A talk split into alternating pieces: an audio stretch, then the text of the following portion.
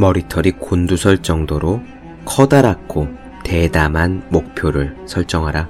미국 경영학자 짐 콜린스의 말입니다. 스탠퍼드대 경영대학원의 짐 콜린스는 3M, 포드, 월트 디즈니처럼 오랜 시간 세계 최정상의 자리를 유지하고 있는 18개 위대한 기업들을 분석했습니다. 그들은 모두 뚜렷한 비전과 핵심 가치를 지닌 이른바 비전 기업이었습니다. 비전 기업들은 단순한 이윤 추구를 넘어 조직이 존재해야 하는 명확한 목표를 공유했으며 그 목표는 조직원들에게 힘과 열정을 불러일으키는 등대의 역할을 했습니다. 짐 콜린스는 그 목표를 비헤이그, BHAG, 즉 크고 위험하고 대담한 목표라고 불렀죠. 그 예는 다음과 같습니다. 존 F 케네디 대통령이 말한 10년 안에 달에 사람을 보낸다. 나이키의 목표였던 아디다스를 물리친다. 필립 모리스의 목표였던 세계 1위의 담배 회사 같은 겁니다. BHAG는 세 가지 특징이 있습니다. 첫째, 10년에서 30년 후의 장기적인 그림입니다. 둘째, 명확하고 분명해서 더 이상의 설명이 필요 없습니다. 셋째, 조직의 핵심 역량과 일치합니다. 경영 이론의 많은 부분이 그렇듯 비헤이그 역시 개인에게 적용할 수 있습니다. 위대한 사람들은 모두 자기만의 비헤이그를 그리며 달려왔어요. 여러분은 비헤이그가 있습니까? 목표가 없으면 세우기 바랍니다. 단, 엄청나게 크고 담대해서 등줄기가 찌르르 할 정도로 전율이 오도록 설정하기 바랍니다. 그것이 위대한 당신으로 거듭나는 첫걸음입니다. 365공 비타민 크고 위대하고 대담한 목표의 한 대목으로 시작합니다.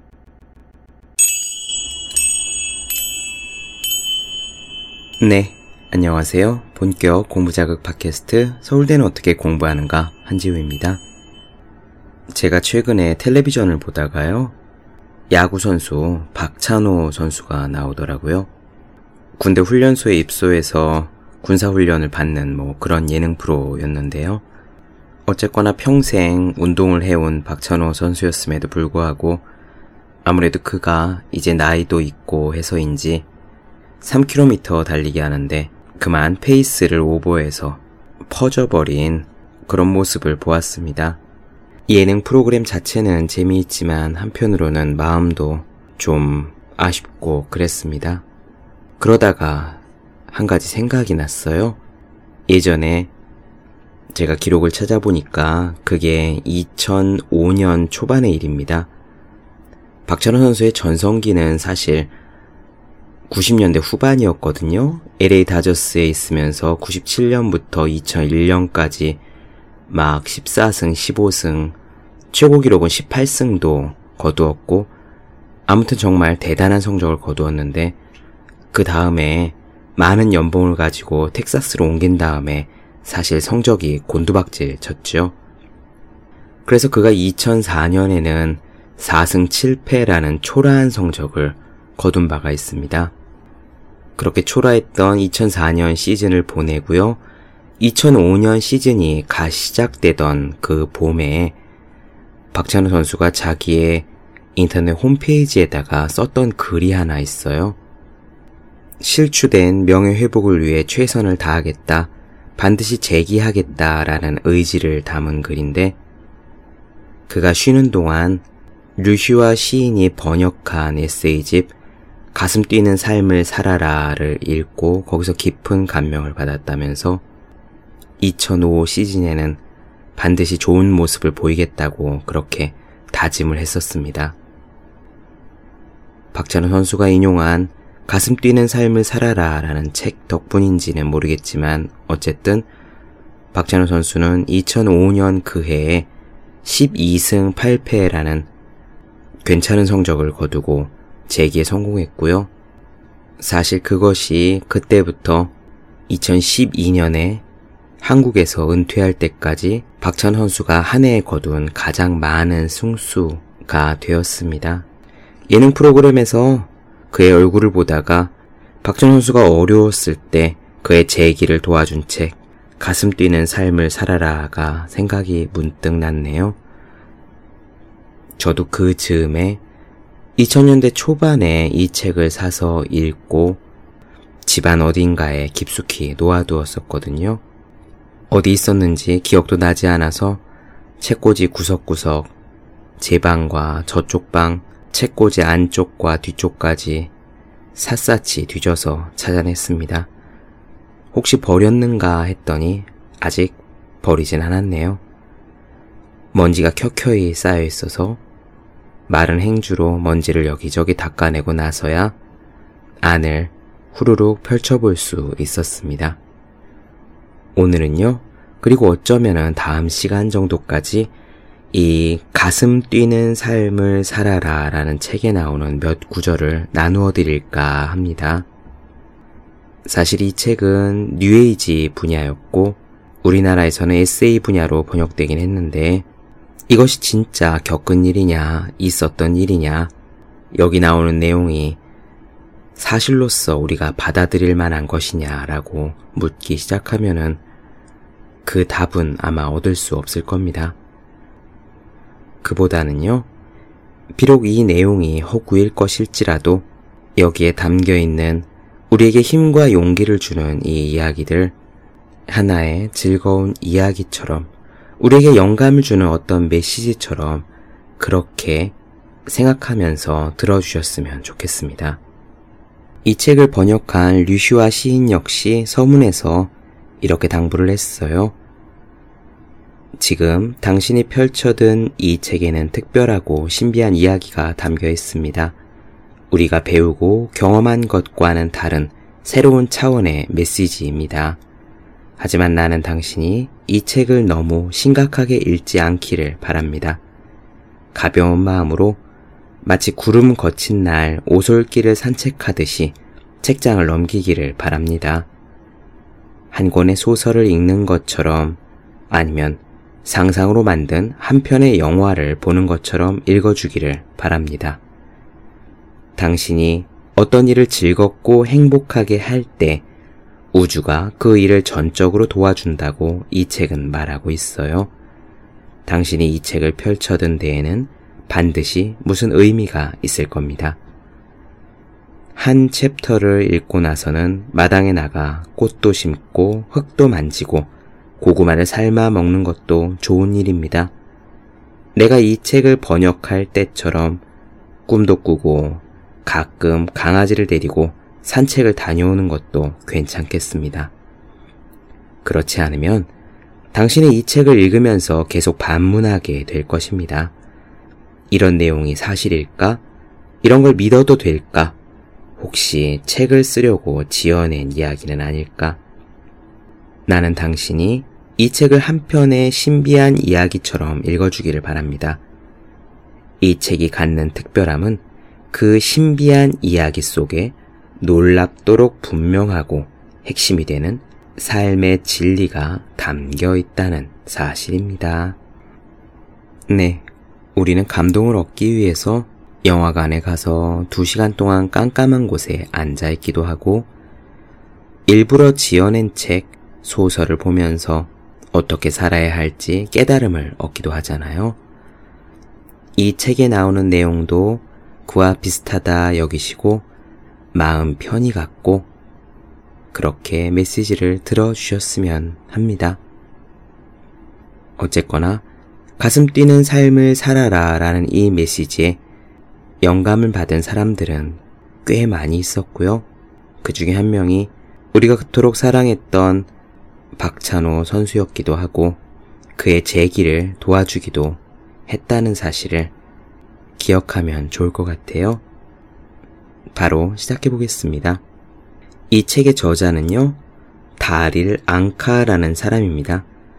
원래 책을 디자인하고 그림 그리는 직업을 가졌었는데 20대 초반부터 명상에 관심을 갖고 여러 스승들로부터 가르침을 받았다고 합니다.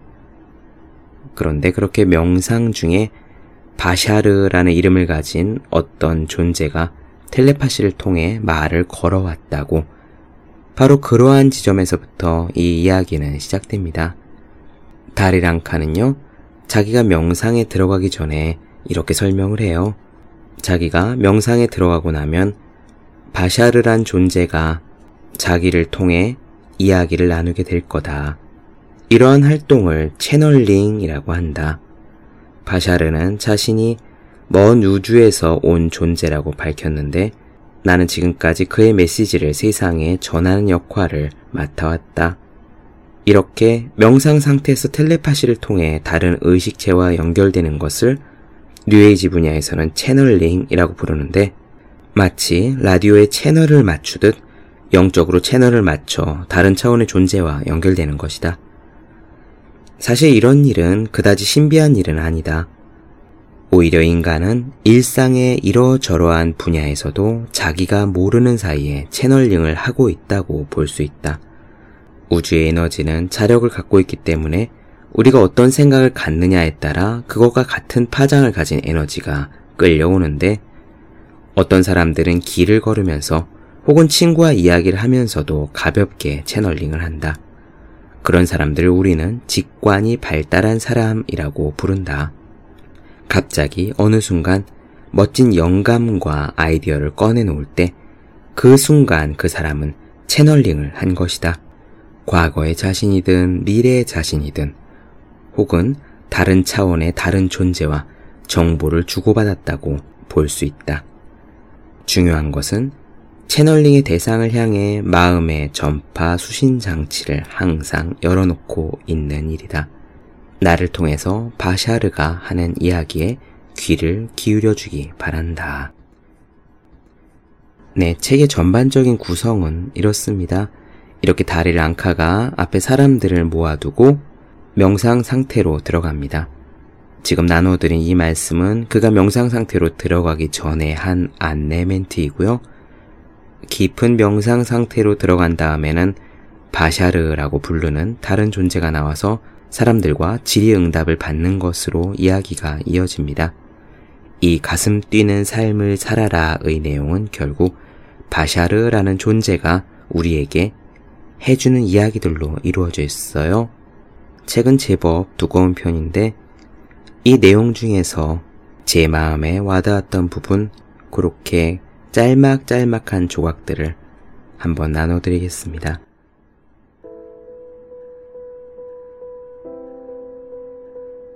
어떤 사람이 이렇게 질문합니다. 우리에게 가장 말해주고 싶은 것이 무엇인가요? 또 우리가 어떻게 살기를 바랍니까? 이에 바샤르는 이렇게 대답합니다. 삶에서 가장 가슴 뛰는 일, 자신이 가장 원하는 일을 하라는 것입니다. 삶에서 가장 가슴 뛰는 일을 찾는 것, 그것이 당신이 이 세상에 온 이유이자 목적입니다. 그리고 그런 삶을 사는 것이 실제로 가능하다는 사실을 당신들은 깨달을 필요가 있습니다. 자신이 원하는 방향으로 삶을 창조해 나가는 힘은 누구에게나 있습니다. 우리는 그런 힘을 당신들에게 일깨워 주려고 왔습니다. 내가 여기에 온 이유 중 하나는 당신들이 갖고 있는 선입견을 당신들에게 보여주고 싶기 때문입니다. 자신이 갖고 있는 믿음에 따라 현재 당신의 삶이 만들어져 나간다는 사실을 꼭 말해주고 싶습니다. 우주의 에너지는 자력을 갖고 있기 때문에 당신이 어떤 생각을 갖느냐에 따라 그 생각에 관련된 에너지가 딸려옵니다. 당신이 어둡고 부정적인 생각을 갖고 있다면 당신에게는 어둡고 부정적인 일만 일어납니다. 당신이 긍정적으로 가슴 뛰는 일을 하고 있다면 우주는 또 그것과 관련된 에너지만 당신에게로 보내줄 것입니다. 왜냐하면 우주는 당신의 생각에 따라 100% 당신을 돕고 있기 때문입니다. 우주는 다른 것을 할 수가 없습니다. 왜냐하면 우주는 에너지의 집합이고 그 에너지는 자력에 따라 움직이기 때문입니다. 두려움을 믿는 사람은 자신의 삶도 두려움으로 가득 차게 만듭니다. 사랑과 빛을 믿는 사람은 삶에서 오직 사랑과 빛만을 체험합니다. 나는 지금 어떤 거창한 철학을 말하는 게 아닙니다. 이것은 우주의 기본적인 물리 법칙입니다. 결론적으로 말해서 당신이 갖고 있는 힘은 대단히 강하며 따라서 당신이 마음속에서 무엇을 조금이라도 믿으면 그것은 언젠가는 현실로 나타나도록 되어 있습니다. 중요한 것은 당신이 가진 꿈을 자신이 원하는 대로 만들어갈 능력이 당신 안에 있다는 것입니다. 우주는 당신이 원하는 대로 에너지의 방향을 바꿉니다. 그것이 우주 에너지의 법칙입니다. 당신이 어떤 것을 믿으면 우주는 그것에 힘을 보태줍니다. 그것이 부정적인 믿음이든 긍정적인 믿음이든 우주는 따지지 않습니다. 왜냐하면 우주의 입장에서는 부정적인 것과 긍정적인 것의 구분이 없기 때문이지요. 우주에는 다만 에너지만이 존재할 뿐입니다. 당신이 가슴 뛰는 삶을 사는 것, 그것이 당신에게 주어진 진리의 길이자 이번 생의 목적입니다. 당신이 가슴 뛰는 삶을 살 때 우주는 그 일을 최대한 도와줄 것입니다. 이것이 우주의 법칙입니다. 그러자 질문자는 이렇게 물음을 이었습니다. 어떻게 하면 그 모든 일들이 가능할까요? 가슴 뛰는 삶을 어떻게 하면 살 수 있을까요? 이에 대해 바샤르는 대답합니다. 지금 살고 있는 그 자리에서 시작하십시오. 현재 사는 것, 그것이 대단히 중요합니다. 지금 현재 당신을 가슴 뛰게 하는 일, 그 일을 시작하십시오. 그러면 그것은 그 다음 순간에 가슴 뛰는 일로 이어지게 됩니다. 그리고 그때 당신은 현재 필요한 모든 정보를 얻을 수 있습니다. 왜냐하면 가슴 뛰는 일을 하고 있을 때 당신은 100% 현재에 존재하기 때문입니다. 과거나 미래에 살려고 하면 아무리 현재에 필요한 정보를 얻으려고 해도 당신 자신이 지금 여기에 있지 않기 때문에 그것이 불가능합니다. 그렇다면 가장 필요한 것은 무엇일까요? 그것은 자기 자신을 신뢰하는 일입니다. 자신이 지금 현재 하고 있는 일을 신뢰하는 일 말입니다. 과거에 했던 어떤 것과 비교하더라도 지금 이 순간 당신이 하고 있는 일이 가장 중요합니다. 그리고 당신은 지금 모든 필요한 힘을 가지고 있습니다. 이 사실을 믿어야만 합니다. 지금 살고 있는 이 인생을 행복하게 만드는 것은 지금만이 가능합니다. 현재의 삶을 충분히 살기 위해 과거로부터의 정보가 필요할 때는 필요한 정보가 과거로부터 자동적으로 옵니다. 왜냐하면 우주의 모든 것은 우주의 모든 것과 연결되어 있기 때문입니다. 그렇습니다. 우주의 모든 것은 우주의 모든 것과 연결되어 있습니다. 어떤 것도 홀로 분리되어 있는 것은 없습니다. 당신이 아무리 자기 자신을 혼자라고 느끼고 주위와 분리된 존재라고 느낀다 해도 사실은 그렇지 않습니다. 당신은 결코 혼자가 아닙니다. 지금 당신이 충분히 현재의 당신으로서 존재한다면 우주로부터 필요한 모든 것이 전부 이 순간의 당신에게 주어집니다. 정보도, 상황도, 사람과의 만남도, 물질도 그 무엇이든 현재의 당신에게 주어집니다. 그러므로 중요한 것은 자신의 삶을 신뢰하는 일입니다. 우주는 결코 무의미한 일은 하지 않습니다. 우주를 신뢰하고 지금의 삶에 충실하면 이 삶에 필요한 모든 것이 정확한 순간에 얻어집니다. 다음 순간에 정보가 올 수도 있지만 정확히 필요한 순간에 답은 찾아옵니다. 정보가 올 때는 가장 필요한 순간에 오도록 되어 있습니다. 모든 타이밍은 완벽합니다. 이 우주에서 일어나는 모든 일은 필요한 때에 정확히 일어납니다. 빨리 아는 일이 불가능하다는 뜻은 아닙니다. 그러나 필요한 것이 최대한 빨리 오게 하는 방법은 바로 지금 현재 사는 일입니다. 어디에 있더라도 언제 어디에 있더라도 오직 현재만이 존재하기 때문입니다. 마지막으로 질문자는 이렇게 추가로 물었습니다. 영혼의 동반자라는 개념, 즉, 소울메이트에 대해 설명해 주실 수 있습니까? 이에 바샤르는 대답했어요. 소울메이트란 같은 영혼의 연장을 말합니다. 소울메이트는 자신의 삶에서 가장 필요한 순간에 당신 앞에 나타납니다. 당신이 어떤 것을 깨달을 필요가 있을 때 그 깨달을 필요가 있는 것을 보여주는 사람이 바로 당신의 소울메이트입니다. 그런 의미에서 당신이 만나고 있는 사람들 모두가 곧 당신의 소울메이트라고 할 수 있습니다. 이것은 결코 상상이나 시적인 표현이 아닙니다. 결론적으로 말해 당신의 삶의 모습을 나타내는 사람들은 모두 우연히 나타나는 것이 아닙니다. 그러나 당신들이 말하는 이른바 소울메이트라는 의미를 나는 이해합니다. 당신들의 사회를 잘 관찰해보면 자신의 소울메이트를 만나면 삶이 행복해질 것이라는 생각이 지배적인 것 같아요. 그런데 자신이 완전해지기 위해서 소울메이트가 필요하다고 생각하는 사람은 소울메이트 없이는 자신은 불완전하다고 믿는 것이나 마찬가지입니다. 따라서 그는 자신이 불완전하다는 사실을 알아주는 사람만을 자신의 삶에 끌어들이게 됩니다. 이것이 우주의 법칙입니다. 우주에서는 같은 것이 같은 것을 끌어당기기 때문입니다.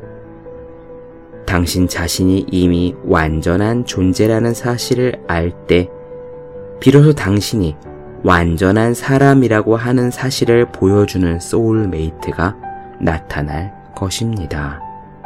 네, 저는 이 부분을 읽으면서요, 옛날에 언젠가 어렸을 때 읽었던 그 동화 하나가 떠올랐어요. 왜 다들 들어보신 적 있을 거예요. 동그라미가 그러니까 이가 빠진 동그라미가 자신의 잃어버린 한 조각을 찾아서 세상 여기저기를 떠돌다가 조금 작은 조각을 만나기도 하고 큰 조각을 만나기도 하고 그래서 자신에게 꼭 맞는 조각을 찾지 못하고 방황하다가 결국 그런 조각을 만나 완전한 원을 이뤄서 행복하게 떼굴떼굴 잘 굴러갔다라는 동화 말이죠. 너무나 인상적인 이미지라서 우리들 모두는 그 이야기를 한번 들으면 다 기억하겠습니다만 제가 언젠가 읽은 책에서 이런 이야기가 나왔어요. 그런 동화 속의 이미지 같은 나의 빈 곳을 꼭 채워줄 수 있는 소울메이트를 만나기를 기대하는 것은 잘못된 생각이라고요. 중요한 것은 내가 부족한 자리, 내가 빈 곳을 바라보면서 이 빈 자리를 해결해 줄 사람이 나타나야 되는데 라고 원하는 것이 아니라 지금 바로 이 순간 내가 완벽하게 동그란 원이 되는 것. 나 홀로 있어도 혼자서 떼굴떼굴 잘 굴러갈 수 있는 행복한 동그라미가 되는 것이 훨씬 더 중요한 일이라고 그 책에서는 말했습니다. 지금 이 자리에서 내가 아주 동그란 원이 된다면 그와 비슷한 모양을 가진, 그러니까 역시 혼자서도 떼굴떼굴 잘 굴러가는 동그란 원을 만나게 될 거고, 그렇게 동그란 원 두 개가 만나 꼭 포개져서 함께 떼굴떼굴 잘 굴러갈 수 있을 거다. 라고 말이죠. 요컨대 우리는 모두 혼자 있어도 홀로도 행복한 사람이 되어야 합니다. 스스로 나는 부족해, 나는 불완전해, 내 삶은 이러저러한 문제들을 갖고 있어 라고 콤플렉스 때문에 괴로워하고 좌절하는 사람. 그런 사람은 자신의 행복을 다른 누군가에게 의존하고 있는 것이나 다름없기 때문에 혹여 정말 운이 좋아 잘 맞는 조각을 만난다고 할지라도 자신이 원래 갖고 있는 그 불완전함으로 인해서 그 사람을 완전히 행복하게 만들어주기 쉽지 않을 겁니다. 중요한 것은 우리 자신이 완전한 동그라미가 되는 것. 그래서 어느 누가 보더라도 항상 행복한 사람, 함께 있고 싶은 사람. 그런 사람이 되는 것이 중요한 게 아닐까요? 바샤르의 말대로 같은 것이, 같은 것을 끌어당기는 것이 우주의 법칙이라면 우리가 완전히 예쁜 동그라미가 됐을 때 우리에게는 우리와 비슷한 역시 완벽하게 예쁜 동그라미가 저절로 딱 맞는 시간에 찾아오게 될 겁니다.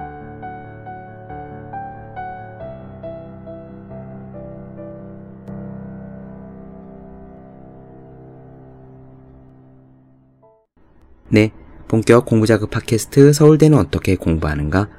오늘은요, 가슴 뛰는 삶을 살아라에 나오는 이야기를 짧게 들려드렸고요. 다음 시간에 나머지 내용 중에서 역시 좋았던 부분 짤막하게 한 번 더 나눠드리겠습니다.